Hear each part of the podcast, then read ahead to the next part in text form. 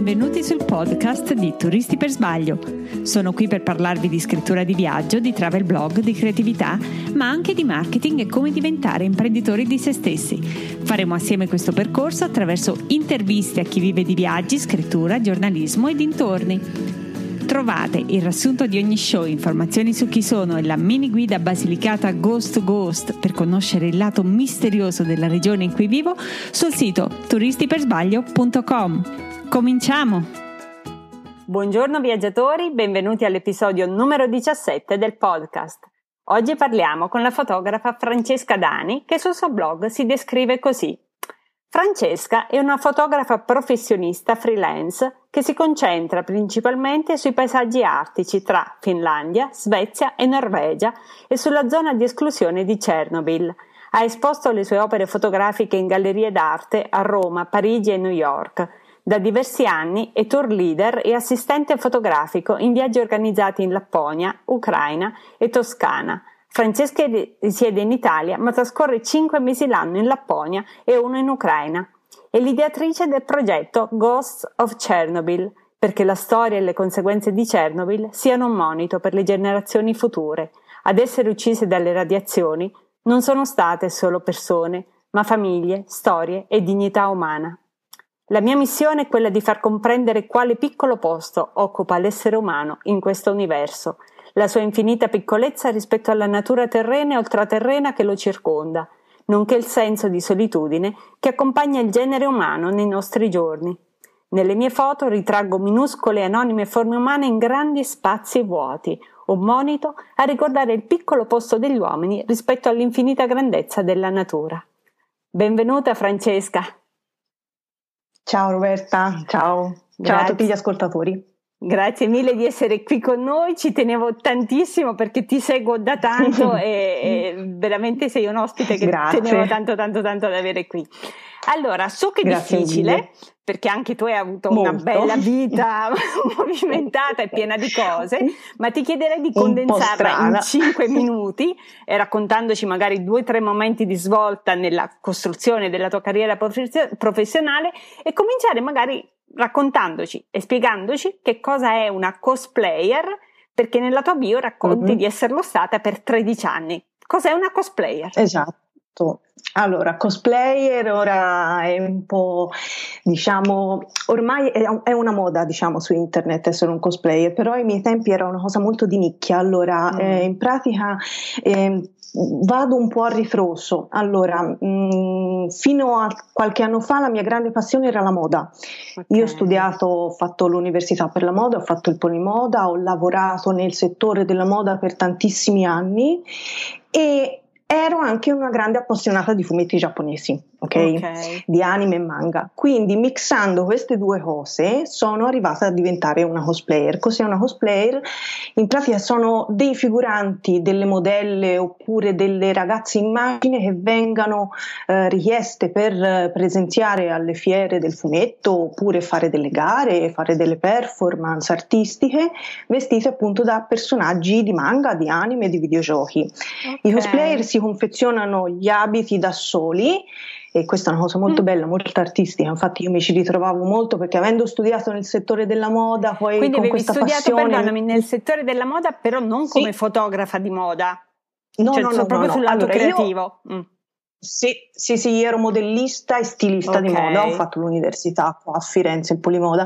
C'era anche all'interno del mio corso di universitario un corso di fotografia, ma ti dico che ai tempi proprio saltavo tutti gli esami perché non mi piaceva, c'era una cosa proprio dice ma cosa me ne frega a me della fotografia, tanto non diventerò mai un fotografo. Quando Fantastico. io ti dico la mia vita è strana, è, è strana. E, e, sì, infatti fui bocciata anche tante volte con esame di fotografia, oh, lo posso no! dire tranquillamente. sì, sì, sì, sì, sì, perché proprio non studiavo, no, non mi interessava a me la fotografia ai tempi. Poi io te l'ho detto, la mia vita è tanto strana, cioè io ora faccio la fotografa, poi io domani non lo so cosa andrò a fare, perché sono mm-hmm. un po' mm-hmm. pazza, eh? sono okay. nata a marzo del segno dei pesci, sono un po' particolare io come carattere. Va bene, poi basta e, guardare un po' il tuo profilo ed emergono decisamente queste... Sì Chicchine, sì, chiamiamole sì, così. Sì. Ok. Esatto. E poi che succede quindi a questa aspirante modellista o modellista? Hai cominciato addirittura qualche passo in quella carriera? Cosa, cosa è avvenuto? Sì, io ho lavorato, io ho lavorato in aziende non ti sto a fare nomi, ma marchi mm. parecchio grossi a livello internazionale di, di moda. Mm. E, però io non mi, non mi sentivo nel mio, nel mio, ambiente, perché lo sai, l'ambiente della moda è un ambiente molto mm. effimero, molto mm. si dà tutto sull'immagine. Sì, mi piaceva quando ero ragazzina, uscita dalla scuola, volevo fare i disegni, volevo disegnare i vestiti, ma poi alla fine quando inizi a crescere, quando ho iniziato a crescere, ho visto che questo non era l'ambiente per me.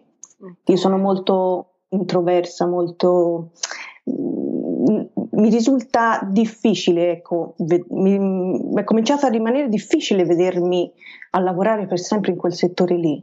Ok, e anche quindi, perché io da quello che leggo nella tua immagine, e chiaramente tutti ci insegnano mm. che quello che vediamo su internet non corrisponde 100% con quello no. che non è dentro, però è un personaggio che ha mm. un lato oscuro molto pronunciato che sembra quasi fare a pugni col mondo della moda che è tutto scintillini, luci e affini, pur sì, avendo il suo dark side che però è più insomma fatto di pugnalate alle sì. spalle e grande competitività. Esattamente. Mm. Esattamente, e, quindi... e niente, ho, ho, abbandonato questa cosa della cosplay, mm, comunque io ci sono stata dentro tanti anni, mm. ho avuto tante soddisfazioni, ho girato il mondo anche per dei lavori, andavo in Giappone spesso perché mm. mi chiamavano alle fiere in Giappone, è stato bello a un certo punto, mm. fino a un certo mm. punto. Poi ho detto basta, a me questo, questo settore non, non mi piace più, non mi ci vedo più dentro, perché come ti ho detto era tutto un ambiente effimero, non mi piaceva più. Quindi ho smesso e, e niente, poi da lì sono stata, comunque continuavo a lavorare nel settore della moda perché il, il cosplay era diciamo una parte marginale della mm. mia vita, c'era mm. più un hobby, comunque mi portava anche dei guadagni, però era più un hobby. Mm. Co- ho continuato a lavorare nel settore della moda e in quel momento ho iniziato a eh, appassionarmi a dei fotografi su internet. Vedevo queste mm. belle fotografie e da lì è iniziato pian piano a girarmi in testa, mi ho detto ma mi piacerebbe provare anche a me a, a riuscire a dare le emozioni che mi dà vedere le fotografie di queste persone. Mm. E niente, piano piano ho cominciato, avevo una vecchia macchina fotografica del mio ex fidanzato che era rimasta eh. qua, ho detto voglio vedere piano piano se mi riesce anche a me a, a dare qualcosa alle persone, qualcosa più di un vestitino bellino da guardare. Cosa fotografavi quindi agli inizi? Cosa ti ha carpito?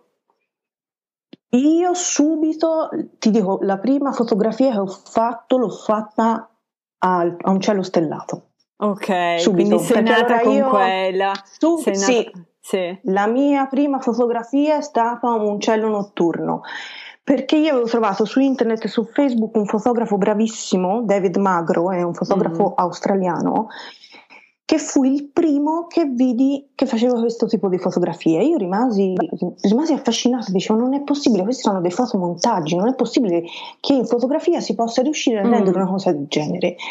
E questo mio amico che, che, conoscevo, e comunque anche lui era appassionato di fotografia, mi diceva: Guarda, Franci, è possibile invece fare fotogra- questo tipo di fotografie, non mm. sono fotomontaggi. E da lì ho iniziato piano piano a documentarmi, a vedere come si faceva, a imparare un po' la tecnica. Comunque, sì, io sono nata proprio come fotografa eh, all'inizio come fotografa di, di, cieli notturni. La mia prima foto è stata di notte. Ok, ok. E, e quindi insomma, sei partita con una foto comunque che è molto tecnica, immagino, cioè non è che tutti ci mettiamo a fotografare i cieli notturni, almeno con la resa e con quegli effetti che sono tipici un po' delle, delle tue foto. Uh-huh. Quindi, eh, eh, insomma, tu dici sì, ho studiato, ma lo dici molto in, in, velocità, invece penso che ci sia un, bel percorso, che non siano, insomma, foto così sì, ovvie. Sì, sì. eh. Ma ancora io sono tre anni che le faccio, ma lo sai quanto ho ancora da imparare? Un'infinità ancora. non si finisce mai di imparare la tecnica okay. di quel tipo di fotografie. Okay. E, ehm, Quindi sono tre anni, mi dicevi facile, che... Eh. Sì, Okay. Sono tre anni che io faccio fotografia. Mi risulta facile perché, come ti ho detto, la prima volta che ho preso in mano una macchina fotografica era di notte. Okay. okay. Anche con un obiettivo che non era molto adatto, però io volevo provare a fare quello che faceva questo tipo che ti ho menzionato prima mm. e quindi la mia prima uscita fu quella lì. E, e, quindi a me mi risulta più facile fotografare di notte o negli ambienti scuri, mm. cupi, mm. vedi le mie fotografie sì, di Chernobyl, sì. che andare a fare un tramonto. Eh, io eh, mi metti davanti a un tramonto, io te la so la foto, però non, non è nelle tue corde, non risuona. No, Ok, no, per niente. Senti, prima di entrare un po' proprio nel mondo della, della, della, fotografia, di che cosa è la fotografia per te, torniamo un mm. attimo proprio al tuo, alla tua carriera professionale. Quindi da tre anni scatti questo tipo di foto, però hai fatto un percorso poi a quel punto molto veloce, nel senso che adesso tu vivi di quello? Allora, io non vivo di fotografia, okay. di foto in sé, in sé. perché mm-hmm. devi, esatto, cioè eh, chi io dubito che qualcuno riesca a campare, a portare uno stipendio a casa mm, solo mm. uscendo mm. e fare delle fotografie di paesaggio. Mi risulta un po' difficile mm, credere a questa cosa. Mm. Eh, io attualmente eh, ho uno stipendio perché lavoro per un tour operator in okay, Lapponia okay. come, guida, come guida fotografica ok? Mm-hmm. E, come, e, poi vabbè gestisco anche la parte di marketing, la parte delle, dei rapporti con le agenzie di viaggio, quindi faccio un po' tutte e due le cose. Però ecco, riuscire a, a vivere solo andando fuori a fare fotografia, un bel tramonto, mm. un bel cielo stellato. No, no, no, questo no, però sei comunque, cioè, voglio dire, sei mm. passata da un momento in cui le tue entrate erano appunto perché lavoravi presso aziende di moda hai completamente sì, cambiato sì. carriera, cambiato vita, perché sì. comunque se tu mi dici lavoro con Torpedeto della Lapponia è parte comunque integrata al tuo attuale lavoro di, di, di, di fotografa in qualche modo, è il tuo mondo e la tua natura, quindi c'è stata proprio una svolta. Come hai fatto? Hai mollato tutto nell'industria, hai imparato fotografia assieme? Come hai gestito questa fase di transizione? Allora allora, mm, si va un attimo indietro. Allora, sì. nel 2015 io eh, fu il primo anno che iniziavo a fare fotografia mm. e avevo questa passione di andare a vedere l'aurora boreale, non l'avevo mai vista. Mm. Quindi mi sono regalata un viaggio a Tromso, col fatto okay. che io avevo iniziato da poco a fare foto, ho detto vabbè, voglio andare a fotografare, voglio provare a fotografare anche l'aurora boreale, mm-hmm. visto che insomma la fanno tanti, una bella cosa, no? E um, andai a fare questo viaggio, feci delle, delle foto abbastanza be- belle, um, carine, e quando tornai a casa Mm, le misi, le postai su Facebook, su un gruppo, sai c'è i gruppi su Facebook sì. tipo quelle aurore boreali oppure di altre cose, no? A tema, tematici. Sì. Misi queste fotografie che avevo fatto, due o tre foto su questo gruppo tematico delle aurore boreali e dopo qualche giorno mi scrive una persona in email. Eh, che era questo titolare di un tour operator che aveva visto queste fotografie e mi disse guarda ho visto queste tue fotografie, io sono titolare di un tour operator che sta ampliando un po' il portafoglio di fotografi che lavorano per me, avrei mm, piacere di fare un colloquio con te perché ti vorrei proporre un lavoro. Okay. Io chiusi l'email e, gli, e pensai io neanche gli rispondo a questa persona perché non mi riuscirà mai a fare questo tipo di lavoro. Io sono una che crede poco in se stessa, nelle sue mm-hmm. capacità, eh? questo è da, da, mettere in chiaro. E questa e... è una cosa che mi fa sempre piacere perché t- siamo tanti gli insicuri dietro lo schermo, quindi far vedere oh, i progressi e la strada che ha percorso a qualcuno, anche degli insicuri, che poi sono quelli che magari poi proprio perché insicuri no, devono per forza arrivare ad essere più perfezionisti degli altri, però questa è una mia teoria. Ma Vai, io sono, sono, insicurissima e col fatto che dovevo fare questa, questo podcast con te sono stata una settimana con l'ansia, per dire. Idem, non ti Quindi... preoccupare, vai tranquilla, anche dall'altra parte c'è la stessa, la stessa problematica. si tratta di saper nascondere mio... poi. esatto mi arrivò questa proposta di lavoro e io no, ho detto vabbè io neanche gli rispondo a questa persona perché non mi riuscirà mai a fare un lavoro del genere. E poi il mio ex ragazzo mi disse ma, ma Franci ma perché no? Gli devi rispondere è un'occasione non te la lasciare sfuggire. Dopo un mesetto gli risposi a questa persona vabbè facciamo questo incontro e niente, da lì piano piano ho iniziato a fare dei tour saltuari, tipo una volta mm. all'anno, due volte l'anno, e poi dopo eh, mi ha offerto proprio un lavoro fisso all'interno okay. dell'azienda perché stanno crescendo molto, loro stanno diventando mm. molto grandi mm. e quindi avevano bisogno di persone che stessero proprio 24 ore su 24 Supposto. all'interno di questo lavoro, sì. Ok. E okay. quindi ora faccio questo. Perfetto. Però okay. ecco, la parte, la parte, fotografica non è il 100% del mio lavoro, è una, certo, è una certo, parte... Certo. Sì, c'è, c'è, però, però, come dicevo hai comunque inte- cioè, è un'attività che vedo più integrata rispetto al tuo tipo di fotografia rispetto quella, a quella precedente quindi è chiaro che bisogna poi accomodare sì. e come con la scrittura ci sono tantissimi che magari vorrebbero vivere di scrittura poi si trovano a scrivere anche non so, cose certo. un po' più commerciali perché con quello si fa si, si guadagna un pochino per mantenersi poi sulla parte artistica. Questi sono i compromessi certo. normali della vita, però affinché risuonano almeno un mm. minimo nelle nostre corde, ben venga. Senti, parliamo invece appunto di, di fotografia. Uh, io ti citerò spesso perché trovo che la tua scrittura sia molto pregnante, quindi mm. la fotografia è il tuo mezzo mm. preferito, ma anche con la scrittura riesci a scavare decisamente dentro. Quindi ti cito di nuovo. Il fotografo Bene. che si occupa di fotografia di viaggio è uno dei mestieri più difficili. Tutti sono bravi a scattare una cartolina, pochissimi a comunicare qualcosa di importante attraverso un'immagine.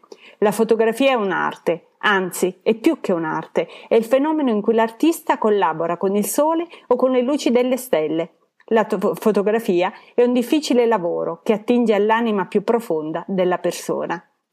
Ecco, io lo trovo bellissimo mm. come messaggio, soprattutto al giorno d'oggi, quando sappiamo che stiamo tutti a smanettare mm. su iPhone, quindi è un mondo che viaggia molto sull'immagine, Terribile. ma c'è sì. Io dico sempre che non è così terribile da, da persona che non sa scattare fotografie tecniche, però è, è, un modo per, come dire, l'importante è che sei consapevole. cioè io sono consapevole certo. di non essere una brava fotografa, però la, la fotografia è quello che mi uh-huh. aiuta come promemoria, anche per comunicare qualche sì, piccola sì, cosa di quella che ho visto, con tutte le frustrazioni del caso, quando chiaramente ah, sei conscio dei, dei, dei, tuoi limiti. Però raccontaci certo. invece dal tuo punto di vista. Eh, come nasce la tua fotografia, cioè che cos'è che ti stimola a scattare, che dici scatto questo e non questo, che cos'è che cerchi prima, durante, dopo? mm. Allora, io mm, ti, ti, porto le parole del mio titolare. Il mio mm. titolare dice sempre: A me mi risulta difficile vedere che te non non scatti mai fotografie quando sei fuori. Mm. Allora, io non sono una persona, a me difficilmente se vieni un giorno fuori con me mm. a fare fotografie, difficilmente mi vedrai scattare una foto, perché okay. allora io non sono una persona che va in giro con la macchina fotografica e scatta a raffica. A me, cioè, mm. io ci devo avere qualcosa che, che, che devo raccontare. Okay. Devo raccontare qualcosa con una fotografia. A me fare un book fotografico di cartoline e tramonti, mm, sto a casa a guardarmi la televisione, sinceramente non mi piace. E, ehm, sì, ehm, io quello che cerco nelle mie fotografie è sempre lo wow effect. Che mm. cos'è lo wow effect? è che te devi pensare alla persona che guarderà la tua fotografia, deve avere un senso di wow, che bella mm. questa foto Mm. Se, eh, se, la guarda e dice sì, carina, però passa nel dimenticatoio, io non, non, mi, non mi, viene neanche di tirare mm. fuori la macchina fotografica e scattare. Quindi ci deve essere proprio qualcosa che, che, che mi ispira particolarmente, mm. se no altrimenti io non, Uh, difficilmente mi vedrai con la macchina fotografica e collo. A prendere ecco. appunti come fa la sottoscritta, ok? dentro la, dentro la, borsa io. Mm, poi okay. quando mi vedi tirare fuori la macchina mm. fotografica, allora vuol dire che c'è qualcosa da raccontare, veramente, sì. E quindi lì come ti muovi? Cioè, ecco, tu sei di fronte a qualche cosa che cattura la tua attenzione e già sai poi da che angolo scattare, che, che cosa succede proprio, che cosa pensi, come... Sì, sì, sì, eh, allora io a parte i cieli notturni che hai mm, visto mm, e a parte sì, le foto di cielo, sì. che c'è tutto un progetto dietro, a me piacciono particolarmente le figure piccole all'orizzonte, mm, non so mm, se ci hai mai mm, fatto caso mm, nelle sì, fotografie. Sì. Quindi quello che prediligo sono sempre quelli.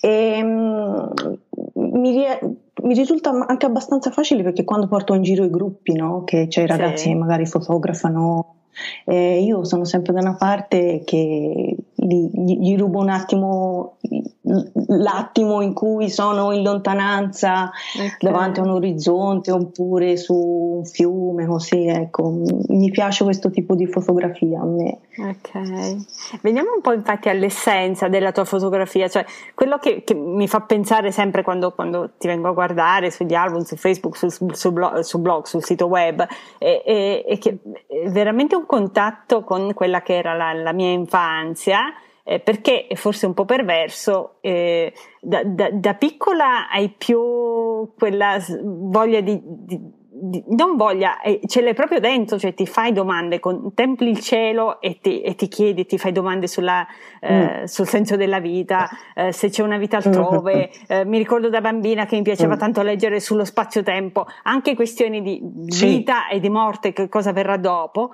che per ironia sono domande che mm. poi nell'affannarci quotidiano magari ecco, finiscono un po' nel dimenticatoio. Sì. Ecco, quando vado a vedere le tue foto ritrovo invece quello, quell'aspetto di me un po' più bambina e tu non so come, com, che effetto sì. ti fa sentire questa cosa che ti racconto cioè, ti... sì, sono le stesse cose che penso io quando vado a scattare le foto allora, io sono del segno dei pesci, lo sai, no? Mm, che noi sì, del segno dei pesci siamo tutti, tutti, sul metafisico, si cerca sempre le risposte su altri piani paralleli, siamo un po', siamo un po strani, no?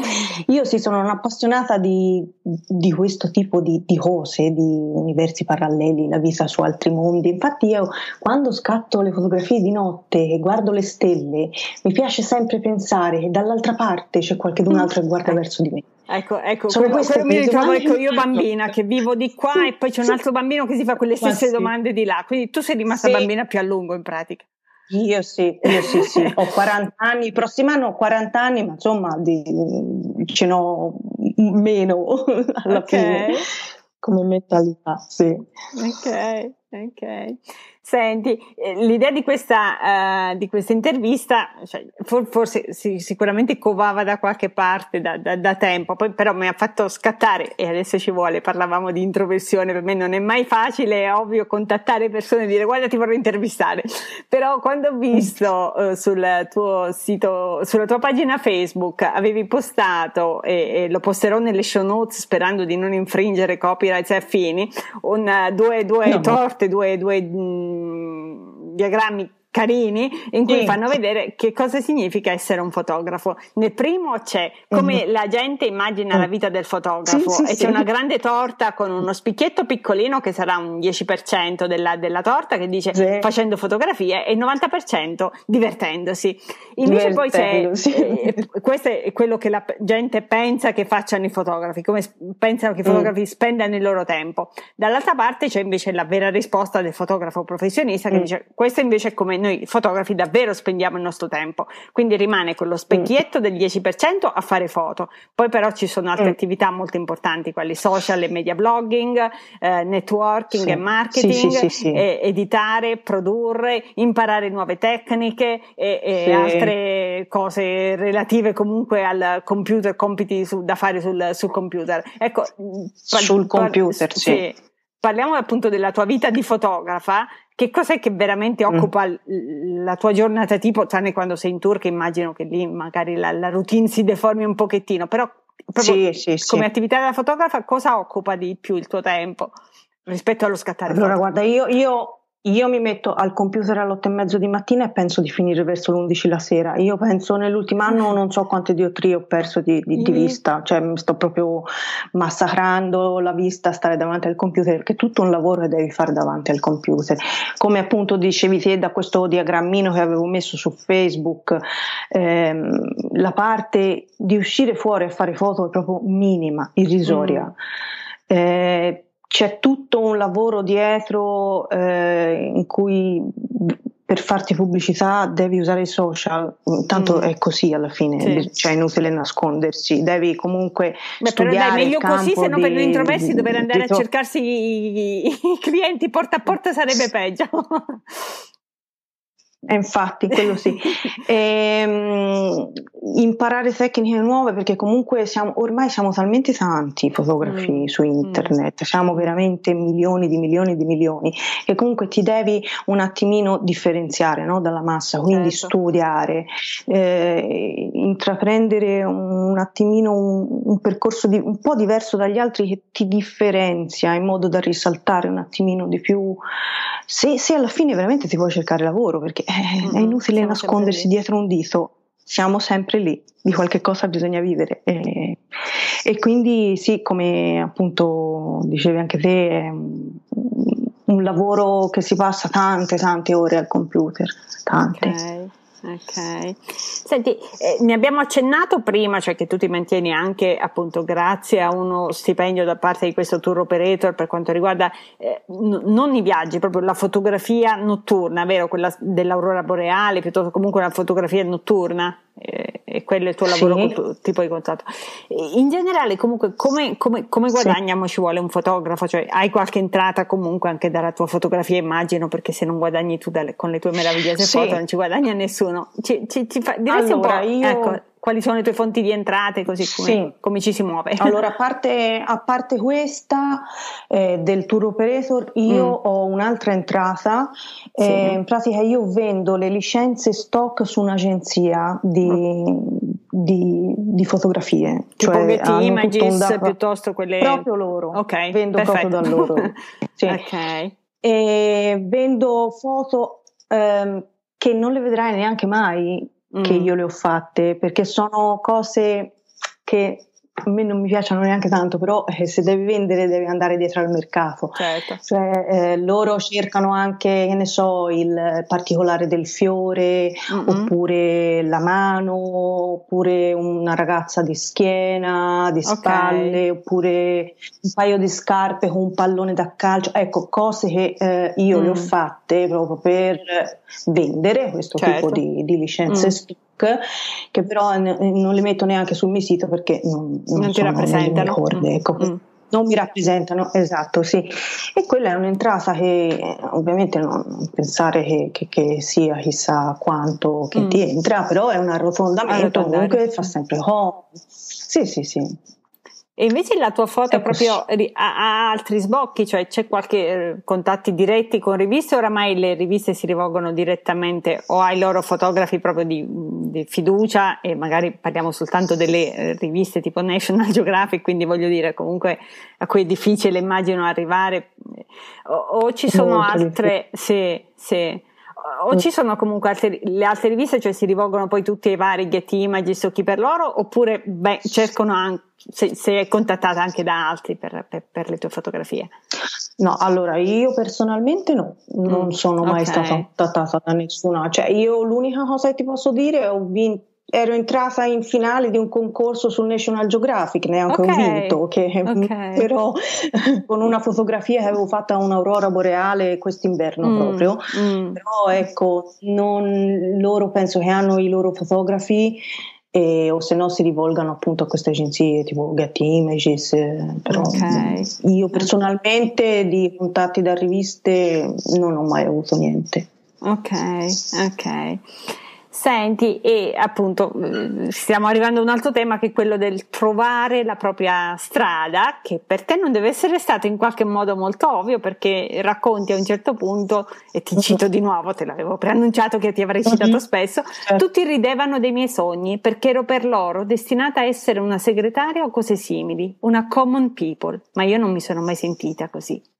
Quanto è difficile trovare la propria strada e, e, come la si trova, visto che tu sei partita appunto da tutt'altro settore, tutt'altro tipo di lavoro? Tutt'altra cosa. Sì, sì. sì. Guarda, questa è una domanda interessante, ma ancora, ancora, sto cercando anch'io la risposta, eh? cioè ancora okay. non ci sono arrivata eh, precisamente. Diciamo che nel mio caso hanno influito gli altri, mm, positivamente e negativamente. Mm. Mm, positivamente e negativamente, e mi hanno dato delle spinte alla vita o di qua o di là e quindi devo fare delle scelte e, e così. Ehm, io personalmente sono brava a prendere gli spunti da tutte le cose, sia belle che brutte, eh, che mi sono capitate mm. negli ultimi anni. E riman- cercando di rimanere sempre me stessa, con tutti i miei pregi e difetti, mm. ne ho tanti. Eh, eh, però sì, ehm, è difficile, ci si arriva prima o poi, cioè io ci sono arrivata anche con delle esperienze molto brutte, con delle mm. delusioni, molte delle, sì, anche abbastanza grandi, e, però insomma ancora sto cercando Vediamo se questa è la mia strada ancora. Che cosa tiri fuori so. dal sacco prossimamente? Ok. Esatto. Un'altra cosa che mi esatto. ha colpito sempre nella tua scrittura, che ripeto trovo molto densa comunque, è la dimensione di solitudine e libertà. Ti cito di nuovo. La solitudine può portare a forme straordinarie di libertà e riuscire a stare bene da soli è indipendenza. L'avevo desiderata e me la sono conquistata dopo tanti anni. È fredda, questo sì ma è anche grande come lo spazio dove girano le stelle e meravigliosa come un fiume in piena. E voi, in troppi, condannate alla rabbia dei fiumi in piena, ma nessuno parla mai della violenza degli asini che lo costringono. Io trovo, trovo bellissima come cosa, nel senso che ti, ti, ti vibra dentro, però ci vuoi dire un uh-huh, pochettino uh-huh. Che, che, cosa sono questi asini e, e questo rapporto tra libertà e solitudine? Allora, guarda, te lo dico subito, mm, perché ci sono passata ora di recente. Allora, questi argini per me è il voler far felice gli altri prima di noi stessi. Mm. Si fa tante volte questo, questo sbaglio nella vita e, e, vengano penalizzati i nostri desideri, le nostre aspirazioni e tutto quello che il cuore ci, ci dice di fare. Fammi capire, cioè Almeno una persona che, che, cerca di piacere, cioè, io ad esempio da timida, e spesso mi, Giovanni mi fa rimarcare uh-huh. questa cosa, dici, tu cerchi sempre di piacere uh-huh. agli altri, cioè non piacere per seguire la tua strada alle volte ti riesce molto difficile. Parli di questa cosa o è altro ancora? Allora, più che altro è il voler far contente le altre persone mm. prima di far contenta te. Okay. Non so se mi riesco sì, a spiegare, è un po' difficile. Sì, eh, io, sono, io so, soffro un po' della, della, sindrome della croce rossina. Okay. Mm, fino, a, fino, a, tempo fa, ora sto imparando però a curare prima me stessa mm-hmm. e poi gli altri, perché se curo prima me stessa sto meglio io e posso far felici gli altri, non viceversa, perché a me gli altri alla fine non mi faranno mai felici come voglio io se io mm-hmm. prima curo gli altri, capito? Mm-hmm. E è questo il discorso. Mm, sì, mm, poi io ho imparato a stare da sola di recente perché mm. Eh, mi è completamente cambiata la vita in un anno, una cosa incredibile mm. e ora sì, eh, anche per il lavoro che faccio sono, sono sola, diciamo, sì. ho, alla fine non so neanche più dove sto di casa perché sono sempre in giro, ora mm. sono qua a Firenze, a casa di mia madre, ma per poco, proprio mm. per appoggio, mm. Mm. quindi eh, sì, mm, così, insomma, okay. non so se mi sono spiegata. Sì, sì, assolutamente. È un po', un po profondo, eh, però mm, dimmi, Credi che comunque, cioè, a parte la dimensione, no, quella oggettiva in cui appunto ci sono i momenti nella vita in cui ci si ritrova soli, stop, ok, è un dato di fatto. Eh, però io trovo sì. eh, che comunque nelle tue fotografie l'elemento della solitudine sia sempre in qualche modo presente. Sempre, sempre, sempre presente, sì, sì, sì. Si vede, vero? Sì. No, sì, ti faccio una sì, domanda. Sì, cioè, tu mi adesso no, mi dici da lo... un anno e invece per me dico no, ma questa è una cosa che c'era anche prima perché chiaramente non, non parlo della, necessariamente della vita personale, ripeto a tutti quanti purtroppo c'è quel certo. momento doloroso, però la solitudine è anche una dimensione proprio in, in, interiore in qualche modo, quindi eh, sì. Eh, però me, quello che mi affascinava è che tu allo stesso tempo dici solitudine, sì, e con, con, tutto quello che per l'essere umano, essere sociale per eccellenza può pesare la solitudine, però poi c'è anche questa cosa di solitudine e libertà, quindi che non necessariamente eh, non è facile, però non è sì. nemmeno, come dire, non è nemmeno nera, so. nera nera. Però guarda, io ehm, te l'ho detto, ho iniziato d- da un annetto due a ritrovarmi da sola nel mm. mondo, mm. però io so, mi sento tanto libera ora. Cioè io prima le cose che che, che, faccio ora? Non l'avrei mai potuto fare. Okay. Allora io, mm, è inutile girarsi intorno, allora io ho convissuto tre, 13 anni con una persona, mm. poi dopo è andata mm. male, quindi mm-hmm. eh, mm-hmm. ci siamo separati e tutto. Mi sono ritrovata sola proprio mm. moralmente, eh, molto triste, ma ho passato dei, dei periodi certo. veramente brutti, perché capirai... Un pezzo di vita che ti viene amputato via, certo. Eh, all'improvviso e quindi... Eh, ne ho risentito tanto e è stata dura all'inizio, però ora piano piano sto iniziando a apprezzare anche questo, questo, questa vita di solitudine che però mi dà tanta libertà anche? Okay. Prima io, il lavoro che faccio ora e per me è bellissimo il lavoro che sto mm. facendo, è mm. bellissimo, mm. Non, mm. non, l'avrei potuto fare prima, ho, cioè devi arrivare a una scelta a un certo punto, mm. no? Io questa mm. scelta ce l'avevo già fatta perché mi sono ritrovata sola, quindi ho potuto scegliere di fare questo mestiere che mi porta in giro per il mondo e non essere mai mm. a casa, però mm. renditi conto che comunque se hai una relazione con una persona eh, difficilmente certo. trovi un marito che ti dice sì sì vai, vai nove mesi, mesi, in Lapponia e tre mesi in Ucraina cioè no no ora per ora a me mi va bene così sinceramente mm-hmm che mi voglio riprendere il tempo che mm, non mi sono dedicata a me e tutto, ai miei sogni e alle mie aspirazioni. Poi sicuramente cambieranno le cose, mi vorrò certo. fermare. Certo. Secondo me quello che non cambierà appunto è quella invece dimensione che, ripeto, meno mm, personale, nel senso meno legata necessariamente al vissuto del momento, che quella comunque, ripeto, nella tua foto la solitudine c'è, c'è, c'è si sente, è tangibile, non è negativa, è fredda, come dici tu, magari eh, è fredda però scalda il cuore allo stesso tempo, non lo so. Sì, no, mi fa piacere tu l'abbia vista questa cosa nelle fotografie. mi direi se hai altri riscontri chiaramente come, come, i miei, poi ognuno al solito una cosa si scrive e cento i lettori ne leggono per le foto magari ancora, ancora di più, no? Eh, parliamo mm-hmm. invece di un altro tuo progetto molto particolare, molto Francesca Dani di nuovo, che si chiama Ghost sì. of Chernobyl. Ci racconti mm-hmm. di che progetto si tratta, come è nato? È la mia, è la, è la mia creatura quella, okay. cioè io adoro questa cosa e sono proprio sono proprio contenta, cioè sono soddisfatta no, di questa cosa che sto facendo. Allora, questo progetto ehm, è un progetto che sto portando avanti da tre anni, mm. diciamo due via, più che tre. Uno è stato più un rodaggio. Okay. Ehm, il progetto di Ghost of Chernobyl cos'è? Allora, ehm, è una serie di viaggi che io faccio annualmente, mm. circa 3-4 l'anno, eh, in cui porto le persone a vedere con mano mh, mm, la zona di esclusione di Chernobyl, racconto un po' che cosa è successo, comunque già mm. le persone che vengono a fare questo tipo di viaggi sono, sanno già, ecco, non è un viaggio per dire vado a Sharm el Sheikh che ci vanno certo. tutti, chi viene, chi viene, lì sa perché viene lì, perché conosce la storia e vuole vedere, mm. vuole toccare con mano cos'è. E, ehm, Niente, sono questa serie di viaggi, in più ho, eh, sto scrivendo un libro che dovrebbe mm. uscire verso fine anno. Okay. E come terza cosa, come terza cosa eh, ho iniziato a fare delle lezioni alle scuole medie, mm. ai ragazzi, ai bambini, insomma delle scuole, in cui spiego tutta la vicenda, che cosa è successo nell'86 mm. a Chernobyl l'energia nucleare e tutto e tutti i problemi che ne Io derivano. ti faccio fare il solito passetto indietro, perdonami, ma tu come ci sei arrivata a mm. Chernobyl? Come, come, come, è nato questo interesse? Mm. Da, cosa l'ha fatto scattare?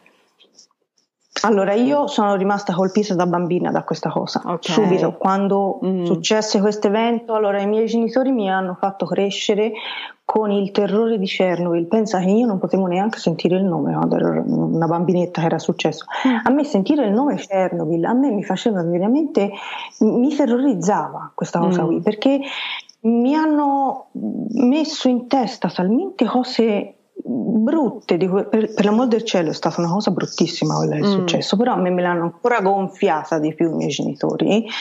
Eh, addirittura io ti dico, mi, mi, portarono dopo poco che è successo a fare i controlli da, dai medici perché mm. avevano paura che io fossi rimasta intossicata dalle radiazioni delle piogge acide. Mm. Per dire, cioè, ti, ti giuro, cioè, ma perché mm. era comunque l'ignoranza dei tempi che non si sapeva come bisognava mm-hmm. gestire questa certo. cosa. Cioè, in televisione c'era solo la televisione, ai tempi non c'era internet, non c'era mm-hmm. niente, informazione era solo televisione. Mm-hmm. Ti dicevano qualcosa, la gente la gonfiava e un passaparola o un'altra veniva un po' tergiversato tutto. Mm. Quindi io sono proprio cresciuta con questo terrore di Chernobyl. Io fino da, fin da grande sentivo la parola, a me mi faceva venire ansia.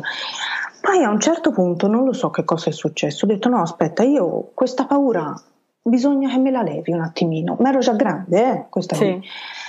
Bisogna che capisca per bene che cosa è successo in questo posto e perché i miei genitori mi hanno fatto crescere con, quest- con questo terrore di Chernobyl. Mm. È nato tutto da lì. Okay. Io anno dopo anno, piano piano, durante la mia vita, ho cominciato un po' a guardare, a leggere dei libri, a informarmi, poi con l'avvento di internet ancora di più e tutto, fino a che nel, che, che, anno era? Il 2016 ho mm. scoperto mm. che facevano i viaggi a Chernobyl e okay. ho trovato un mio amico, era più pazzo di me, e mi disse Franci, ma che cosa si fa? Cioè, mm, si va a fare un viaggio, mi disse, un mio caro amico, questo qui. Ma gli dissi, sì, guarda, mm, io ce l'avrei un viaggio da fare insieme a te, visto che sei un po' pazzo tipo mm. me andiamo a Chernobyl. Ah, lui mi disse certo, vai, si prende e si va. Il mese dopo eravamo su a Chernobyl. Eh. E abbiamo ingaggiato una guida perché lì devi prendere mm, una guida mm, mm. che ha la licenza per entrare nel posto perché ovviamente non puoi entrare da certo, solo, certo. non ti fanno passare. E niente, io andai lì, feci questo viaggio per vedere che cos'era questo Chernobyl e io sono rimasta sono rimasta colpita mm. da questa cosa perché c'è tutta la storia adesso che le persone non sanno. Mm. Mm. Cioè noi di Chernobyl si conosce il lato tecnico e se sì. ne è parlato e riparlato all'infinito, mm. non c'è più niente da dire, si sa tutto sul lato tecnico, ingegneristico mm. della cosa, mm. però il lato mm. umano, umano è quello che mi, che mi interessa a me, far capire cosa è successo sotto il lato umano mm. in, in quella zona là. Lo sai, no? io per questo progetto eh, punto tanto alla storia dei liquidatori di Chernobyl, eh, mm. che sono un gruppo. Mm. Furono 600.000 persone circa, eh, tutti volontari che eh, hanno aiutato nella bonifica della zona di esclusione mettendo a repentaglio la, la loro salute. Mm. Mm. mm. Sì, sì, che poi no, a repentaglio mm. cioè, sono, la maggior parte sono tutti morti. Chi è morto pochi, pochi sì. giorni dopo, chi ha ancora dei problemi e tutto. Mm. E le persone questo non sanno perché mm. non, difficilmente viene detto. Mm. È una cosa che a me mi sta molto a cuore, sta qui e spero di, di farla capire. Quando, quando ne parli appunto con, con, le scuole medie, perché poi appunto hai voluto sviluppare ancora, sviscerare ancora questa cosa, quindi da una parte i tour organizzati da te a Chernobyl, dall'altra invece ci sono proprio appunto questa cosa di parlarne de- nelle scuole. E che cosa colpisce i ragazzi? Qual è, che, che, tipo di feedback hai da mm, loro? Che cosa sì. credi che, quale credi sia allora, il messaggio le... che gli resta? Mm. Mm. Allora, i, quasi tutti questi, questi ragazzini, mi senti? Perché sì, sì. io vedo Io ti sento sempre okay. bene. Mm. Benissimo. Perfetto. Eh, la domanda che mi fanno tutti è: ma perché? Allora, lo sai che eh, la città è stata eva- di, di, Pripyat, la città di mm, Chernobyl, diciamo, mm, è stata mm. evacuata due giorni dopo perché il regime sovietico cercava di tenere nascosto quello che era successo, erano mm. tempi della guerra fredda, quindi cercavano di non far venire fuori questa cosa. E la domanda che tutti questi ragazzini mi fanno è: ma come mai non gli hanno detto a queste persone di andare via subito? Mm. E questa mm. mi, mi, lascia, mi, lascia, così perché mm. vaglielo a spiegare vaglielo che spiegare, certo. la, poli- la politica in quel determinato momento della storia era più importante della vita di 600.000 mm. persone. Mm. Capisci? È questo. Mm. Questo. Più o meno. Ok, ok. Altre domande che ricorrono tra i ragazzi? Mm, sai, gli faccio vedere tante fotografie, eh, vogliono anche sapere un po' come mai le radiazioni non si vedano, mm. come mai sono mm. pericolose. Sai, mm. poi sono ragazzini, quindi certo, le domande senza, sono. No, proprio perché sono senza semplici. troppe sovrastrutture, sì. quindi ancora più interessanti, mm. vanno in genere direttamente alla cosa vissuta. Ok. Eh, ti chiederei invece, adesso magari passiamo su eh, ai tuoi tour fotografici ai, che organizzi, mi hai detto, perdonami, nel, in Norvegia, quindi col tuo tour operator? Mm, in Lapponia, svedese, Lapponia, finlandese, okay. norvegese. Ok, tutta la Lapponia, Lapponia quindi, ok, ok. Eh, raccontaci un po' invece come sono sviluppati i tuoi tour fotografici, cioè che, dove, okay. dove, li porti, se sono già tutti dei fotografi super esperti, immagino che chiaramente no. anche date le temperature qualche accorgimento serva. Raccontaci un po' di cose, dai.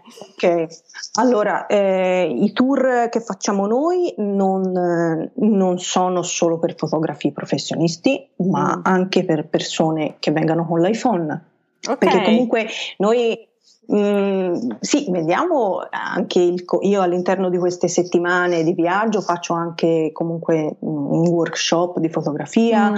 eh, gli sto dietro ai clienti passo passo sul campo per quanto riguarda la tecnica fotografica e tutto, consigli, però ecco, mm, io dico sempre non andate a fare un viaggio solo per scattare foto, comprate un viaggio anche per l'esperienza, mm. perché mm. va vissuto il viaggio.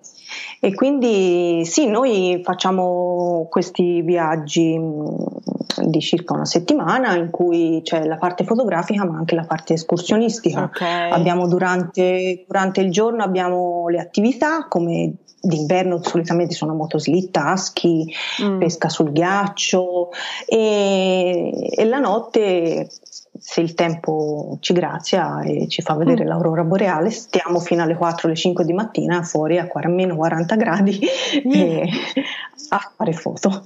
Eh, per fare foto a meno 40 gradi, perdonami, l'iPhone bye bye, sì. molto prima. Quindi... Allora l'iPhone, l'iPhone, non regge, ce l'ho eh, anch'io, ce l'ho sì, anch'io, sì. io l'iPhone uh, fuori a meno 40 la notte, eh.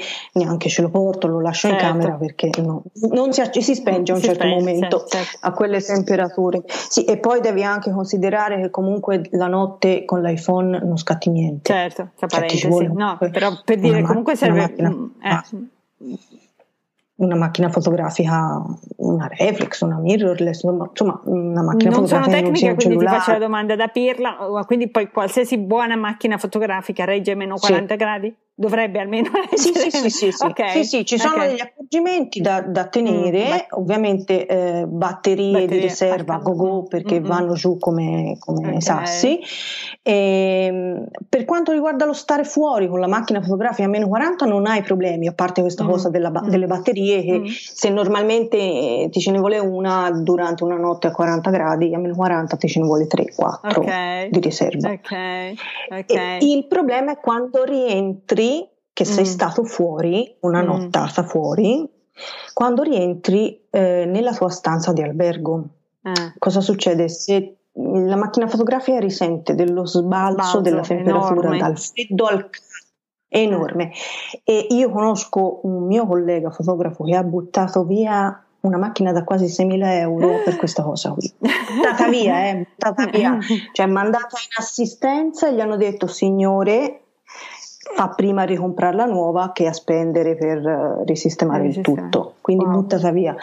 Eh, l'unico accorgimento che funziona e io non ho mai avuto problemi e i miei clienti non hanno mai avuto problemi è portarsi un sacchetto di plastica. Ok, per la condensa. Un sacchetto quindi. della spesa. Eh prima di rientrare dentro, cioè te quando sei fuori davanti alla porta del, mm. dell'albergo, prima di rientrare dentro e sei ancora a meno 40, prendi la macchina, la metti dentro questo sacchetto di plastica, sì. chiudi il sacchetto di plastica con un nodo, uh-huh. lo metti nello zaino, chiudi lo zaino e fino alla mattina dopo non la non tocchi. tocchi. Ok.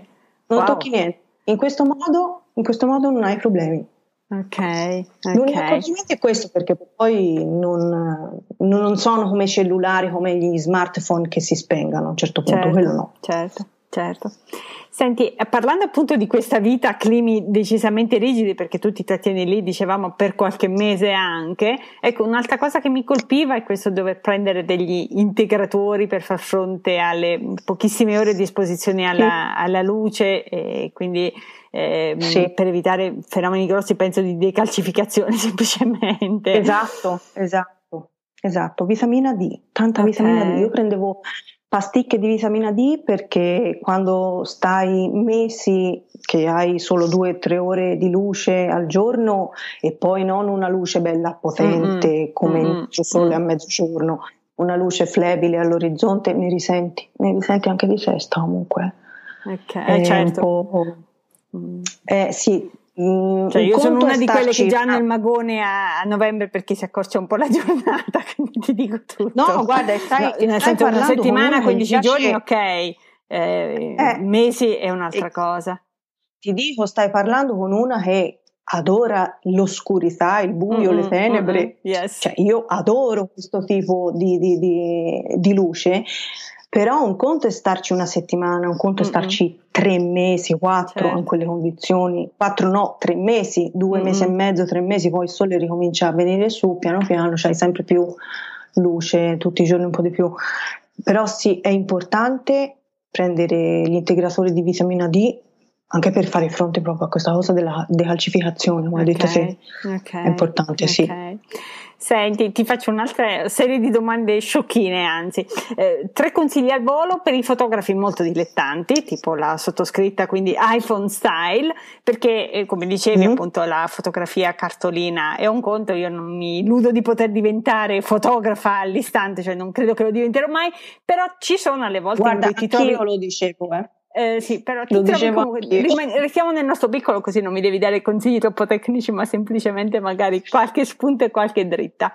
Ci sono delle situazioni, sì. vi dicevo, che trovo molto frustranti, tipicamente escursioni in montagna, tu vedi questi scenari maestosi, immensi, eh, ti, ti, metti lì a scattare, io scatto come una dannata, tanto so che la maggior parte vengono orribili e quindi le butto via, e, e, e, però poi alla fine non ce n'è una buona, nel senso che escono tutte foto piatte che, che si fa? Come, come faresti tu? Guarda.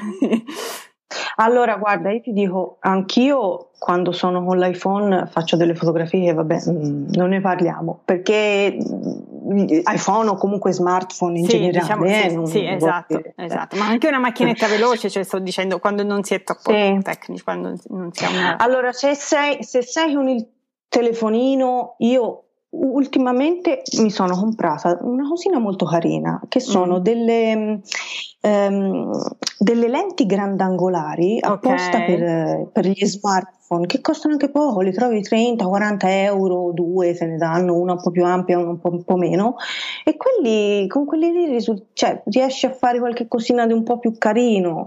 Mm. Poi mm. Per, il, per, il, resto è complicato, cioè, certo, certo, alla certo. fine anche, anche, con una macchina fotografica, eh, una reflex e tutto, scattare un click e il basta paesaggio, così, cioè eh... quando dici il, l'immensità, quando sei di fronte a qualcosa di troppo cioè, grande cioè, che vedo. veramente ti fa oh, vorrei, vorrei far Ciao. vedere vorrei far vedere tutto. Eh vabbè ti, c'hai una bella lente grandangolare. Comunque ci sono delle tecniche anche per rafforzare un po' la profondità di campo quando c'è tanto, tanto spazio aperto mm, c'è mm. il focus stacking sono delle tecniche che ti risultano ti fanno risultare la foto un po' più, un po più decente diciamo.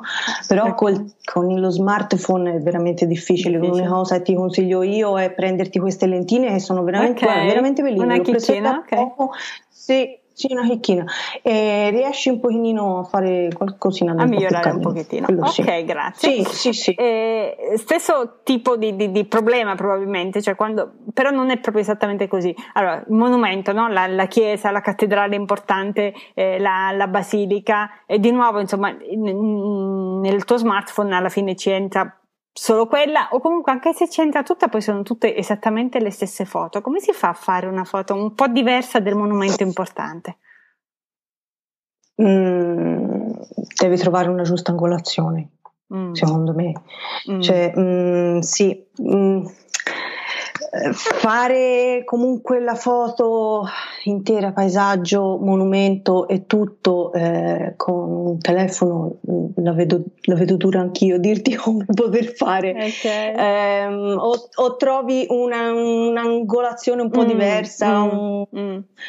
Sì, perché alle volte è proprio quello, alle volte basta veramente cambiare, sì. parlo di foto sempre non sì, professionale, guarda. decisamente amatoriale, però c'è esatto. quello più dotato che riesce magari semplicemente cambiando un pochettino la, la prospettiva. Guarda, io ho fatto ho fatto un, un, workshop con un fotografo abbastanza famoso qua in mm. Italia di recente e lui parlava proprio di questa cosa.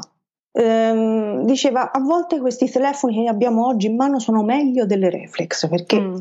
eh, fotograficamente esce delle bellissime foto, mm. però anche lui diceva è difficile fare una bella composizione con un, con un telefonino. Mm. E fece appunto un esempio, era piovuto da pochissimo, eh, c'era delle pozze in terra di acqua mm. e lui prese questo telefono e mh, mm, lo mise proprio a pari a pari mh, mm, terreno livello, dove c'era no, questa pozza okay. d'acqua, a pari livello esatto, e scattò questa fotografia. Cambiò totalmente mm. l'ottica di cosa è uscito fuori. Mm. C'era questa bella pozza in primo piano enorme mm. e questa cosa, e mi ricordo c'era una, una cassettina, una chiesettina un, con un albero, un cipresso. In lontananza dava tutto un altro significato alla foto e io non ci avrei mai pensato. Basta veramente poco, ha appoggiato questo telefono in terra davanti a questa pozza d'acqua e è cambiato completamente l'ottica della fotografia. Quindi, Basta poco alla fine. Ok. La, la terza situazione, poi la, la smetto di provocarti, è la piazza, mm. no? L'altra situazione frustrante perché di nuovo la, la, piazza è bella quando ti ci puoi girare a 360 gradi, ok si può fare il videino a 360 gradi, ma in una foto come Brava. si fa a inquadrare una piazza o comunque a rendere quel, quel, quel, quel particolare che ti colpisce? Tipo come se tu fossi in piazza del campo a Siena e la vuoi ecco, fotografare ecco, tutta? Eh, cosa del non, genere. non necessariamente tutta, però come faccio a rendere che cos'è quella piazza di Siena, appunto? Hmm. Eh, io, ti direi, io ti direi fai una foto a 360 gradi col okay. telefono. Ok. No, no ma eh, è, compli- è, complicato, cioè o, o, o, fai vedere tutta la piazza e allora a quel punto ti risulta, eh, come dicevi te, una fotografia piatta di una mm, piazza, sì. o altrimenti devi cercare qualche particolare in primo piano con la, con la piazza di sfondo. Ecco, okay. io la vedo un po' così. Ok, ok. E si gioca sempre sulle inquadrature alla fine. Mm di nuovo le inquadrature. Credo anch'io che quelle siano mm-hmm. un po' mm-hmm. la chiave che fanno la differenza, ripeto. La eh, esatto, esatto. Mm-hmm. Allora, eh, veniamo perché ti ho rubato tantissimo tempo, tu avevi paura di parlare poco, secondo me invece siamo arrivati ai 50 e passa minuti di, di registrazione. Andiamo alle domande veloci a risposta lapidale. Allora, ci consigli tre libri che ogni appassionato di fotografia dovrebbe leggere? Certo, allora eh, I primi due che ti dico sono dello stesso autore, mm. l'autore è Michael Freeman, è un okay. bravissimo fotografo. Okay. Allora, il primo libro è L'occhio del fotografo, che mm. penso lo conoscano in tanti. E, ehm, con questo libro ti, ti, dà la padronanza delle regole della composizione, ok? okay. Indispensabili per Ne abbiamo parlato per adesso realizzare della composizione. Es- esattamente, eh? esattamente, guardalo questo libro perché okay. è veramente, veramente efficace. Il secondo, secondo me, ancora più bello è La mente del fotografo, okay. è una cosa più introspettiva. Uh-huh. E, ehm, lui dice giustamente l'origine della fotografia non è nella fotocamera, ma è mm. ne, non è neanche nella scena del mirino, ma è nella mente del fotografo. Mm. Mm. È qui che un'immagine viene creata prima di essere immortalata su, sulla mm. pellicola, sulla scheda di memoria. E quindi c'è tutto questo viaggio, questo libro che ti parla proprio di questa cosa, è bellissimo. Okay. Secondo me è meglio la mente del fotografo. E io credo che io sia più a livello dell'occhio del fotografo, ma per pura curiosità leggerò anche il secondo, che secondo me invece sì, c'è sì. tutta Francesca Dani dentro. Ok, il terzo libro? Sì, sì. Terzo libro di tecniche fotografiche, no, secondo oh, me questi due che ti ho detto sono okay. migliori. Okay. Eh, allora, allora, te ne dico uno, mm, Confessioni di un reporter di Igor Kostin, mm. è un libro fotografico ehm, pubblicato dal primo fotografo che è andato a documentare, fotoreporter, mm. che è andato a documentare l'incidente di Chernobyl. Ok, ah, quindi, okay. Perfetto. quindi c'è proprio questo viaggio suo che è un libro molto scomodo, eh? è mm. stato ritirato mm. dal mm. mercato e le poche copie che si trovano, io ne ho una che mi è stata regalata, mm. si trovano anche a 500-600 euro. Wow. wow. Perché mm-hmm. lui ha fatto vedere cose un po', un po scomode, mm. mh, mm, sempre fatto del regime sovietico e tutto.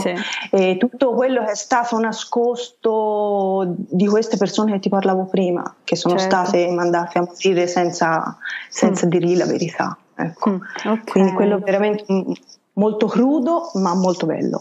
Ok, ok. Ci sono dei blogger che segui? Blogger di fotografia ce n'ho due. Allora, okay. Mh, Michael Scheinblum, che è un sì. fotografo americano, bravissimo, lui è specializzato in paesaggi molto fiabeschi e tutto, vai a vederlo, si chiama mm. Michael Scheinblum okay. e il secondo è un fotografo finlandese che fa delle fotografie che sono un po' CG art, un po' mm. molto modificate con uh, tecniche di Photoshop e tutto, però sono meravigliose e si chiama Mikko Lagerstedt. Magari poi ti chiederò di scrivermi e mandarmi sì. i due link per, per, i, due, sì. per i, due, blog. Uh, e lui hanno, mm. Hanno, hanno, proprio anche un blog di fotografia in cui spiegano appunto le loro tecniche fotografiche, molto belli. Ok, ok. Veniamo un attimo ai video. È una cosa in cui ti cimenti di tanto in tanto, e più puoi scrivere, se vogliamo, degli appunti di viaggio abbastanza spiritosi. Di nuovo torna il tema della, delle prospettive strane. Ecco, cioè non fai mai il video come farei io, mm-hmm. ma cerchi sempre anche con tantissima ironia, mi piace tantissimo proprio questo di, di, di eh, trovare angolazioni strane e cose. E, e forse mm. in questo modo riesci a convogliare anche quel senso di, di, meraviglia che i paesaggi in cui ti muovi comunque mh, mm, provocano. E, e, sì, sì. È una cosa in cui vuoi andare avanti, è una cosa che vuoi sviluppare questa dei video sì. o solo un mezzo che accompagna e racconta la tua foto? No, Voglio, voglio, voglio, svilupparlo perché è una cosa che mi mm. piace. Okay. Eh, sono, ora come ora sono un po' limitata perché io questi video che hai visto li faccio tutti con, col telefonino, cioè non yes. ho una sì. videocamera sì. adatta, quindi mi diletto molto, ecco, sono mm-hmm. molto così. Però è una cosa proprio che mi piace fare video. Penso, infatti, ci sto pensando, eh, voglio caricarlo un po' di più il mio portfolio di video, perché proprio mi piace anche mettermi lì e eh, sistemare con i programmi di video editing, mi piace, mm. non so, mm. mi piace, quindi voglio, sì, sicuramente ne farò altro. Ok, sì, ok. Sì. Eh, ci siamo quasi con le domande. Creatività, che cos'è per Francesca Dani la creatività? Eh, non, è, non, è, facile eh, definirla mm. in no. poche parole la creatività. Eh, diciamo che tante persone hanno provato a, a dargli un, un, significato alla creatività, mm. soprattutto nel campo della psicologia, ci hanno provato mm. tanti. Ognuno te, ha la sua definizione. Proprio, cioè quando, appunto, quando scatti mm. una foto, quando è che ti, tu ti senti creativa? Mettiamola così. Eh, allora, eh, secondo me è la creatività è riuscire a mettere in connessione le cose, di vedere il mondo come non mm. è. Mm, da okay. un altro punto di vista. È, è un dono divino, eh? secondo me è un dono, mm. ci nasce con la creatività e non tanti riescano a sfruttarla in pieno. Mm, mm. ok, una bella definizione comunque, mi... è da pensarci. Mm? Senti, hai ancora spazio per un sogno nel cassetto? Sì, allora, il mio sogno nel cassetto ce n'è uno molto grande, non so se riuscirò a portarlo a termine, allora voglio fare una mostra fotografica su Chernobyl per raccogliere fondi per uh, l'associazione di, di, queste persone, degli ex okay. liquidatori. Guarda, c'è un po', c'è un po' di... si mm. sente, no? Sì, Perché una cosa sì. mi sta molto a, a cuore. cuore, sì. a cuore. E hanno bisogno di tanto aiuto quelle persone, quindi spero Questo? di riuscire a fare questa cosa qui e di riuscire a portargli dei fondi perché versano in gravi condizioni.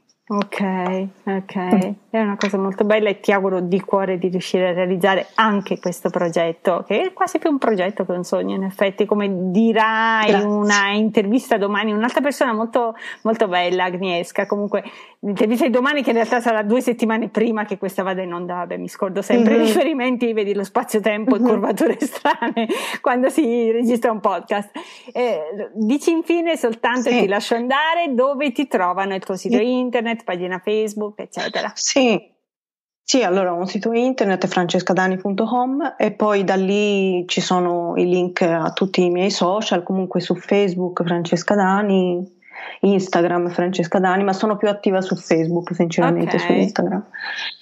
Sì, è troppo da meglio. chi scatta molto. Ok, grazie davvero sì. di essere mm. stata con noi. Grazie. Siamo entrati un po' nel tuo universo che sicuramente eh, magico, diverso, di, diverso e che fa pensare. Mm-hmm. Questo mi piace tanto. Grazie davvero. Bene. Grazie a te, grazie a tutti gli ascoltatori. grazie mille. Ciao. Grazie dell'ascolto, spero che lo show di oggi ti sia stato utile. Puoi trovare gli episodi precedenti e sfogliarne gli appunti su turistipersbaglio.com slash podcast. Puoi iscriverti al podcast su iTunes o su Google per essere sempre aggiornato sulle nuove puntate. Se vuoi lasciare un saluto o un commento, contattami su Twitter come Turisti Per o su Facebook come Turisti per Sbaglio. Buon cammino!